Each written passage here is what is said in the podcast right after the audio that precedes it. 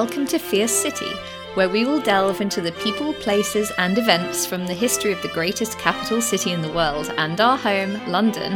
I'm Satu. And I'm PJ, and we are your hosts on this journey to discover the lesser known history of London. We're back! It's season two. We are so happy to be back recording, talking to you from your phone. We have a lovely new theme song written especially for us by composer Josh M. Mahmood. Big Thanks, shout out to Josh. So, in our break, we've been talking a lot about what topics we're going to cover this season. We've been doing tons of research. We're extremely, Loads of ideas, don't we? We Loads really of- do. We're so thrilled to be back doing a second season. It didn't help that uh, Satu lost her notebook with all of our ideas in it, I'm really sorry about that. But- it was a great tragedy. but we've got them in our head. We really don't. We've forgotten them all. So, what are we doing for episode one, Satu? Today, we are going to be talking about the suffragettes and the dread events of Black Friday. In November 1910, the suffragettes were at the peak of their fight to win votes for women. Seems like a simple goal. And the events of Black Friday were just one battle. They were trying to get to, into the Houses of Parliament to meet the Prime Minister and deliver a petition to get the vote. Black Friday started as a peaceful protest, but it turned violent when the powers that be and the police stood in the way of the women who marched upon Parliament. While the women's rights movement was by no means limited to London, the capital was key because London contains the symbolic heart of English politics, Westminster, and all the men who made decisions within its walls. So, the story of Black Friday really takes place in front of the backdrop of the Palace of Westminster, which is just a fancy title for what we know is today's Parliament, which has like Big Ben and the Houses of Commons and the Houses of Lords. And we've done two episodes on Downing Street and the Prime Ministers and Chancellors who've lived there about how power works when you're on the inside. Today, we're going to talk about the ways in which people who are on the outside try to fight their case and the sacrifices they made for it. So come along with us as we journey back to November 1910 and the suffragettes' Black Friday. So zooming out and thinking about democracy and rights, in my opinion, there are like two main ways that citizens in a democracy can wield direct power. The first is sitting on a jury, and the second is voting. And as Satu will tell you, jury service is long and dull. Yeah, if you could have the vote for women and equality without having to do jury service, I might take it, to be honest. I've been called three times in my young life to do jury service. It's so boring. Obviously, it's nice to do your civic duty. I don't think anyone's really kind of fought in a really big civil rights movement way for the Jury right for service for women. Regardless, in uh, the early 1900s, you wouldn't have had a choice because women weren't allowed onto juries until the 1920s, following an act um, in 1919 which also made it legal for women to be lawyers. The big ticket issue, as ever though, for women's rights is the right to vote. And the definition of suffrage is literally the right to vote in political elections, which I didn't actually know that until researching this episode. oh, really? Yeah. I kind of thought enfranchisement was the key word, but Oh. Well, we don't really use suffrage in any other context other than suffragettes now, do we? Yeah, which I think actually brings me to my point that the term suffragette was initially used by the tabloids to kind of mock women who sought the vote. And like many oppressed minorities then and since, the persecuted reclaimed that nasty word, and many women embraced the title and kind of wore suffragette like a badge of honour. It's amazing how prevalent that tactic is, and it's really effective. So, as far back as 1886, a petition was presented to Parliament with 1,500 signatures calling for voting rights for women. And like nowadays, 1,500 doesn't sound like that great a petition. But back then, it would have been like a real huge number of people representing a real public sentiment. And the government responded to this petition with nothing. You shock me. Even in the context of the Great Reform Acts, Were they great? Tell me how I great they know. were. Well, they were great insofar as they gave the right to vote to 60% of the male population, but women were left out in the cold. yeah, No I don't votes. care for these reform acts. I suppose the first chink in the armour of the patriarchy was in around 1907 when women were given the right to stand in local county and borough councils, Woo. but they couldn't even vote for themselves. Boo. So, for much of the Victorian era, the woman question had been debated by male politicians. What's the women answer? They never found one. Or, in other words, this is what was to be done about women's place in life and society because they just kept asking. By the first years of the 20th century, women had about had it with this approach of men talking about them and were taking matters into their own hands. There were lots of different groups of activists working towards equal rights for women, not just the suffragettes. They were the most radical of all the groups. And then there were also like suffragists who were the more mild and moderate ones. So you don't think of suffragists nowadays, really, do you? You just think of suffragette. They founded an organisation called the Women's Social and Political Union, which is a very dry name for a very famous, influential organisation you've probably never heard of, which I like to think of as WUSPU. It was founded. WUSPU. Not WSPU. That's the real name. It was founded by the Pankhurst family, who are the Kennedys of women's rights. So yeah, if you know anything about women's rights, like the Pankhursts are right up there. You just need to know Emmeline Pankhurst was the absolute top dog. Um, she was the matriarch of this family of protesters that included her daughters Christabel and Sylvia. They all started the group together in Manchester, which makes sense because it was closely affiliated to a branch of the Labour Party up there. And I'm not going to go any further into that because this is not a podcast about the history of the north of England, but I would listen to that. So we must return now to the very different vibes of London in 1910. The WSPU was well established by now under its leader Emmeline, but there was also a lot more hostility and violence kind of coming back at her. Like, I don't think she suffered any actual physical abuse, but another suffragette called Annie Kenney had been punched by a whole crowd of men after making a speech. It's worth making the point that these were people who were also at a left wing political meeting. The women didn't really have that many friends in the movement. So, this kind of opposition just made Mrs. Pankhurst even more determined. She said, We threw away all our conventional notions of what was ladylike and good form, and we applied to our methods the one test question Will it help? The Pankhursts were in London now, and they were no strangers to protesting in Parliament. Parliament, of course, as I said earlier, the heart of government, and it's the natural battleground for civil rights. Also, when you think of the Palace of Westminster, it's so iconic as a symbol of London, and those buildings look really, really old. But actually, they, in relative terms, are quite new, because whilst democratic government had existed in Westminster, since London itself was like an infant, there was a huge fire in 1834 which destroyed many of those ancient buildings that made up Parliament. Very little was saved from the fire, and some people at the time were like, oh, let's have a neoclassical building like that White House across the pond. I've heard so much about it. I've seen so many engravings of it. and King was like, try to get rid of Buckingham Palace because he didn't like it. And that off- doesn't surprise me. It's horrible. oh, I don't know. I really. And he, and he, he offered it up for the new seat of government, but they were like, nah. They decided, obviously, that Westminster was the only place to be, and they built this large Gothic building that we see today with like the towers and Big Ben. Basically, it looks considerably older than it actually is. It looks medieval. Oh, totally. And it's not.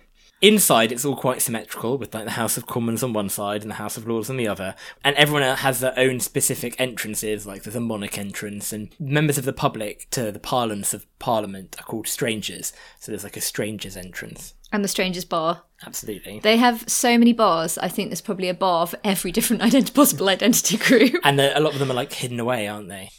So thinking about just the geography of Parliament, just so that you can kind of have an idea of it when we're talking about Black Friday, you've got the river on one side, and then on the other side is like a main road with all the entrances to Parliament, and then you have just by there Parliament Square.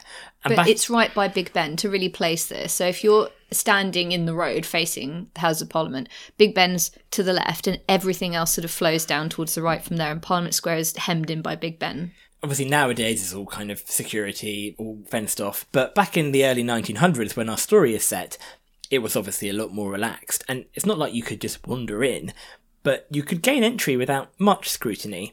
As long as you went through the stranger's entrance. Yeah, and it kind of explains how some awesome suffragettes protested in Parliament. For example, Marion Wallace Dunlop in 1909 managed to get into St Stephen's Hall, which is kind of stranger's entrance. And St Stephen's Hall was actually where the House of Commons was located before the fire.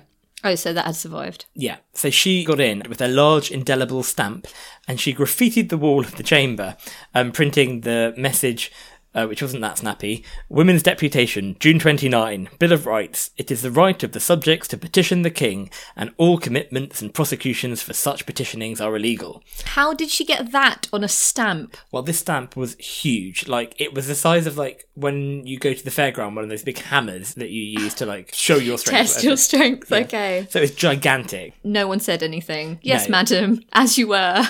But my favourite story, really, of a peaceful protest in Parliament was in 1908 when a group of suffragettes were admitted to the Ladies' Gallery at the Houses of Commons. And the Ladies' Gallery is a tiny room right up in the gods, which was like covered by bars and grills, meaning that you could barely see what was going on, so that the sensibilities of the gentlemen couldn't be offended by looking at a lady. And one day, a bunch of suffragettes chained themselves to the grill, and then they, through one of the gaps, unfurled this gigantic banner that basically set out an entire manifesto for rights for women. Knowing them is 1400 words long. the official record of Parliament noted the following. The remainder of the speech by Mr. Remnant was inaudible in the press gallery on account of a disturbance in the ladies' gallery, where two ladies had chained themselves to the grill and endeavoured to address the House in favour of women's suffrage. Did you just want to read that because you like the name Mr. Remnant? I like how he was the last remaining person to speak. Do you want to hear my favourite story? On the night of the census, Emily Wilding Davison, the, re- a really famous suffragette, the one who later ran under the King's horse, snuck into the Houses of Parliament and hid in a cupboard so that she could say that her address on the night of the census was the Houses of Parliament, which is a really good peaceful protest act. And then later, good guy Tony Benn, an MP, just went and put his own plaque up. I love that. Didn't ask, just was like, this broom cupboard is going to be a place to note the rights of women. Yeah, I like that from him. And I also just really like it when people do things off the books. Returning to 1910, an effort was being made to get votes for women via a bill called the Conciliation Bill, inappropriately named because virtually everyone disliked this bill for some reason or other. The suffragettes themselves didn't like it, even though it was going to get some votes for some women, because it was only going to give the vote to property owners over 30. That was not even a majority of women, let alone all of them. The Liberals disliked that property owners were going to get the vote and they were going to vote Conservative. That's just how it goes.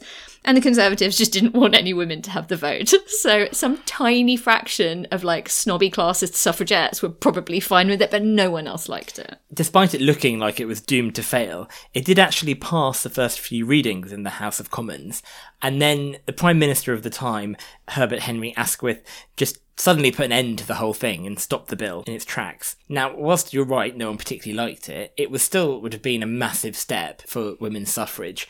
And it looked like it was going to happen, and it was just pulled away from them suddenly. So there was obviously a real feeling of rejection on behalf of the women, and, and rightfully so. They were really angry about it. Oh, sure. It'd be incredibly disappointing.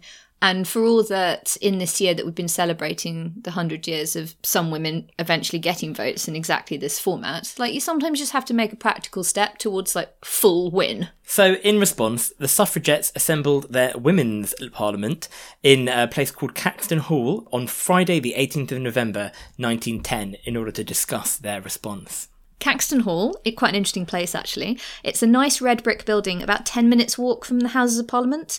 A lot of groups gathered there because it's so convenient to just go marching on Parliament. And this is where the WSPU got together every year since 1907 to have a rally and then march to Westminster. Some of the groups who like to meet at Caxton Hall include the pretty reasonable sounding Homosexual Law Reform Society, hollers, Hollers. and also the National Front. Not so cool. Not cool. So, it's Friday the 18th of November, 1910. A lot of suffragettes, hundreds, had gathered there that day to hear Emmeline Pankhurst speak. She said to them, You are acting legally in persistently endeavouring to see Mr. Asquith. All your other kind of effort having failed, you will press forward in quietness and peaceableness, offending none and blaming none, ready to sacrifice yourselves even unto death if need be, in the cause of freedom. She really set her stall out there in terms of orders to her people. Mm-hmm. Meanwhile, in the men's parliament, Prime Minister Asquith was about to dissolve parliament and sweep this conciliation bill under the carpet. The suffragettes did have a few allies in parliament, and the first leader of the Labour Party, Keir Hardie, requested more time to consider the bill, but was completely ignored. A bit of background on Keir Hardie. For his fans. I think you particularly like him, don't you, I love him. He was an ardent campaigner for votes for women, and he even threatened to leave the party he created, uh, the Labour Party, when they didn't get behind him on the issue. That is exactly the kind of attitude that I like. In a speech he gave in 1905, he cut right to the point and said, A woman may be a criminal, a queen, a tax and ratepayer, an owner of property, but she may not be a citizen of Great Britain and Ireland until a right to become such has been created by an Act of Parliament. To those who are opposed on principle to women having the vote at all, I have little to say. These I find it easier to pity than to reason with. Sing it, Keir. So, with their orders, the group of 300 women would descend on Parliament from Caxton Hall and would demand to be taken seriously. And it's important to note that this 300 wasn't a mob. The women set off in groups of 12, which was in accordance with the laws at the time for demonstrations. They knew there was going to be trouble when they got there, and they tried to get the younger girls and older women to stay behind, but without much luck. Everyone wanted to be involved. Mrs. Pankhurst, keen to be seen as peaceable, of course, made everyone leave their umbrellas behind so they wouldn't be tempted to use them as weapons. And these women were also, you know, young women, old women. A lot of them were members of the kind of genteel upper classes. So it's not like it was a bunch of kind of armed, militant young women kind of ready to take on anything that came their way. I agree. I don't know if them being upper class makes a difference to how sort of physical or aggressive they would be, but for sure, this is not necessarily what you think of as like a, a trained fighting fit crew. Like there were some very elderly women there. The first 12 reached the Strangers' entrance by St Stephen's Hall around one o'clock in the afternoon, including Emmeline Pankhurst, and they stood on the steps waiting for the rest of their cohort to arrive. So, speaking of genteel women, some of the most high status women were in that first delegation with Emmeline Pankhurst, and they were also some of the kind of leadership lights of WSPU. As well as Mrs. Pankhurst, there's Dr. Louisa Garrett Anderson and her mother Elizabeth, some social notables like Mrs. Saul Solomon and Mrs. Hertha Ayrton. I'm mentioning these people because I think we're going to quote some of their experiences later. And there's also a figure of increasing fame these days, Sophia Duleep Singh, Princess Sophia Duleep Singh. She had a fascinating life. She was the daughter of a deposed Maharaja and also the goddaughter of Queen Victoria. She'd spent some time as a glittering socialite, but she became woke, basically, and we find her here in her 30s, having developed into a strong willed political campaigner.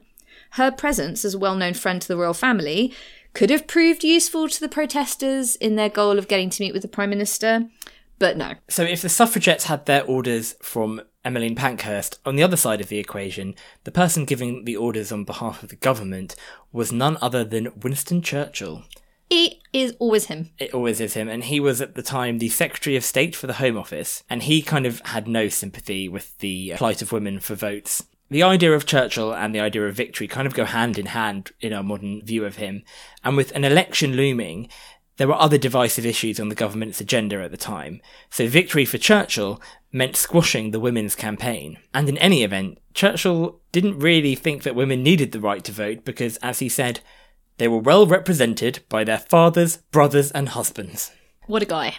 So, when Churchill wasn't twiddling his evil moustache and cackling to himself, he set about a plan to quell any rebellion by deploying huge numbers of police to stand outside Parliament and instructing them to keep the women well away from the door. So the suffragette tactics at this time were basically to get themselves arrested.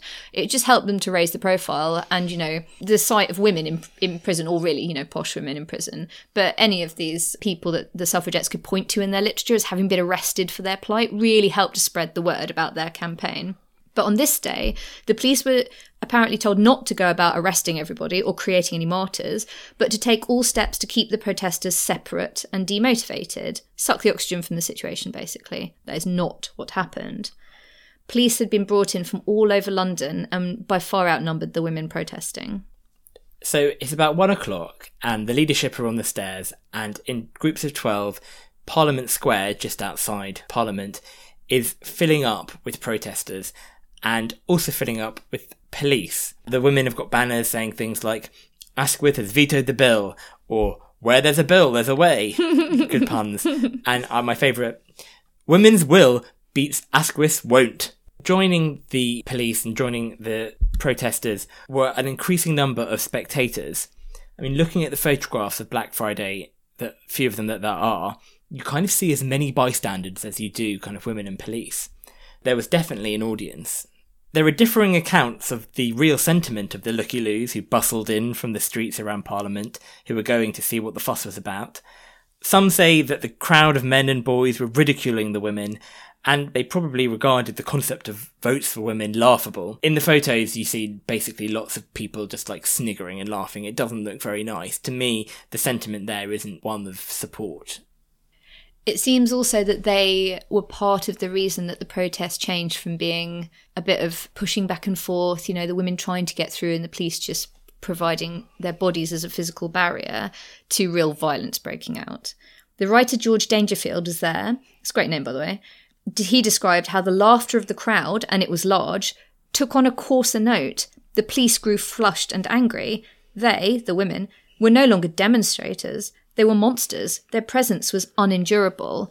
I think that a spark of anger happened and the Yeah. police like lost control. with everybody piling in and the crowd being huge and the women pushing forward and the crowd laughing and jeering it agitated the police and it did set off this spark that you're talking about Just talking about it, I can feel my own emotions rising up in me. I'm imagining it's like you're in a mosh pit, but someone's laughing in your face about what a stupid idiot you are. And I think both the protesters and the police felt like the crowd was laughing at them.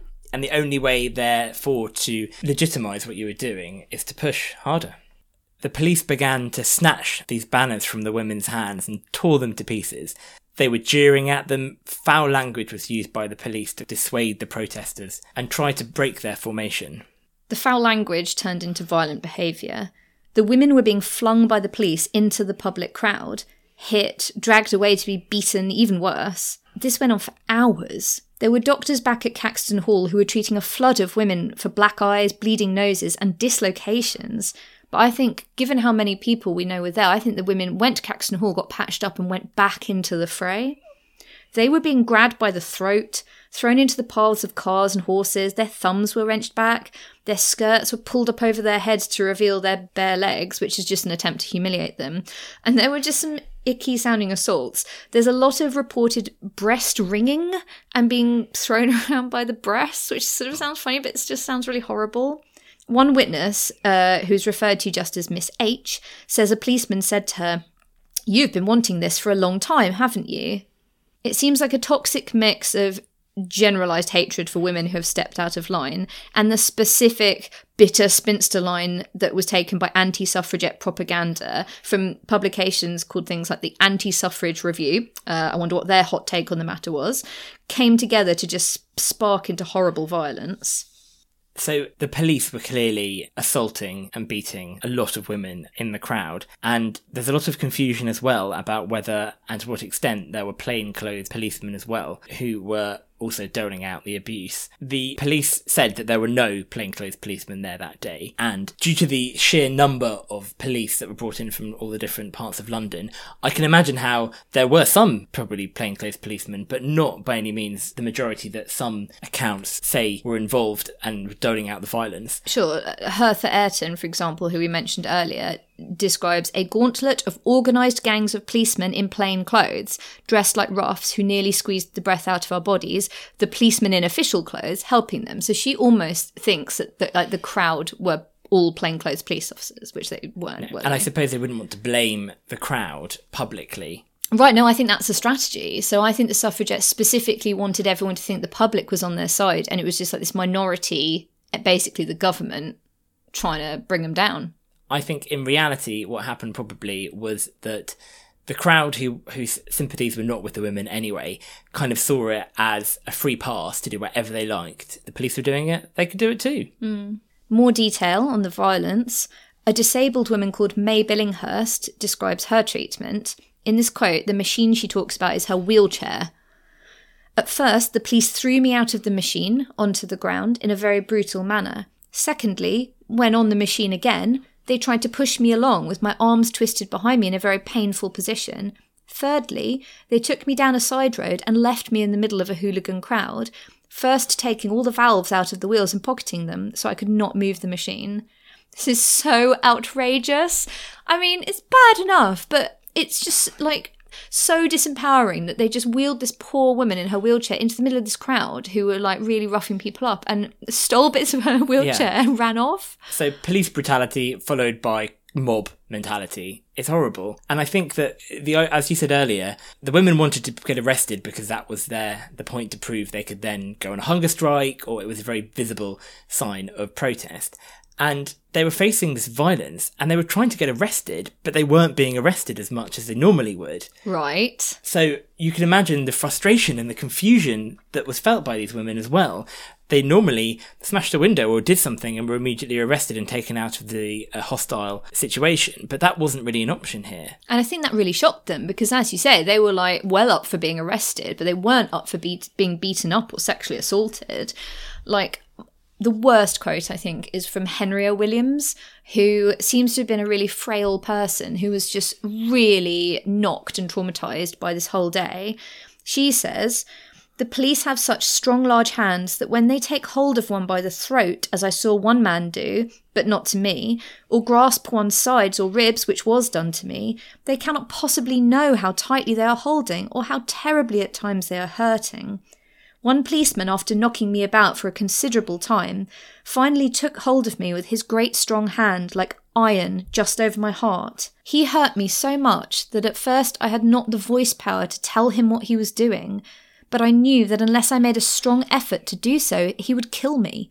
So, collecting all the power of my being, I commanded him to take his hand off my heart. I think he must have read from my face that he had gone too far, for a look of fear immediately came on his face. Yet that policeman would not arrest me, and he was the third or fourth who had knocked me about. And actually, a bystander, a man, ran in and said, "You're going to kill this woman." He he saved her. He put himself between the policeman and her. So it took someone else coming in. And and it is important to note the whole crowd weren't just baying for blood. There were obviously people who, as you say, tried to help. Oh, absolutely. There were people who supported them there. This was a mixed crowd of opinions. I don't want it to sound like no one wanted this to happen. There was definitely support for them. You have to have support or you just get so demoralized. So, this level of violence went on, dragged on for five hours. These women were really going through an ordeal.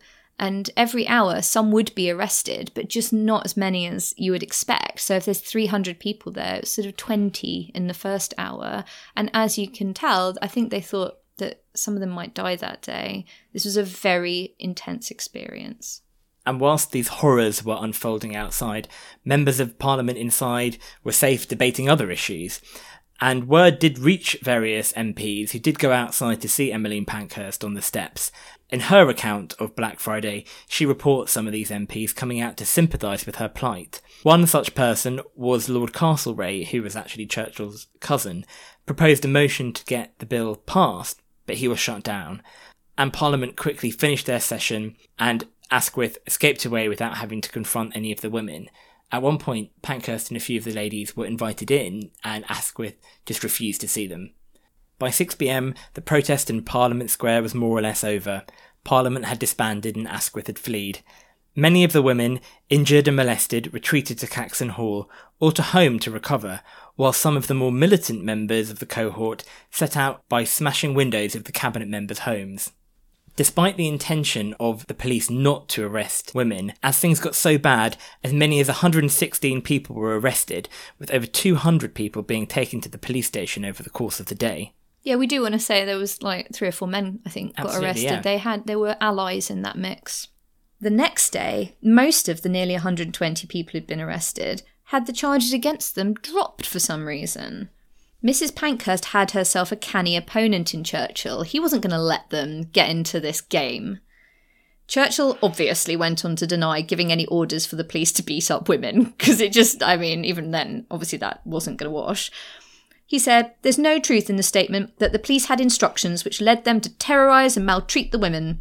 The statement that there was a large number of plainclothes officers who were, it is suggested, guilty of indecencies is equally false. But the crowd, and he's about to do some kind of classist blaming here, which was assembled in response to invitations scattered broadcast by the WSPU, contained a large number of undesirable and reckless persons quite capable of indulging in gross misconduct. For their presence in Parliament Square, the women themselves are responsible. Of the 200 women arrested, not a single one complained of being hurt or made any charge against the police of undue violence or misconduct. That is just simply not true. We have read quotes from women. How unrealistic. It's not like the police had like a card you could fill in. Have you experienced mistreatment at the hands of the police today? no, I doubt it.